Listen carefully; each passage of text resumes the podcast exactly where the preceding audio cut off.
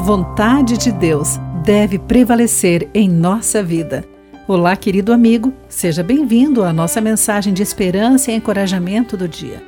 Hoje vou ler o texto de Juarez Marcondes Filho, com o título Um Presente para Deus. Quando somos convidados para um aniversário, logo perguntamos o que presentear. Às vezes é difícil porque a pessoa tem o gosto requintado e tememos errar.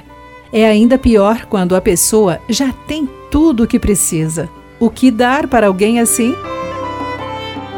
Sinto-me assim quando leio o versículo que posso oferecer ao Senhor, que é o Criador e Senhor de tudo. Porém, em Sua palavra, Deus já definiu como devemos agradecer-lhe. O primeiro que ele nos pede é: Meu filho, dê-me o seu coração.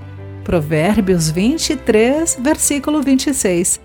Ou seja, Deus quer a dedicação integral de nossa vida a Ele. Diante do presente que o Senhor nos deu na cruz, o que podemos lhe ofertar senão a nossa vida?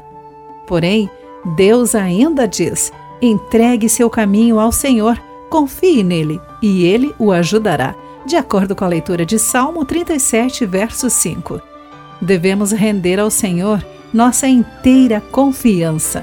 Em tudo, Ele tem um propósito, até em nossas lutas, e deseja se revelar a nós como Deus forte e presente. Deus deseja receber outro presente.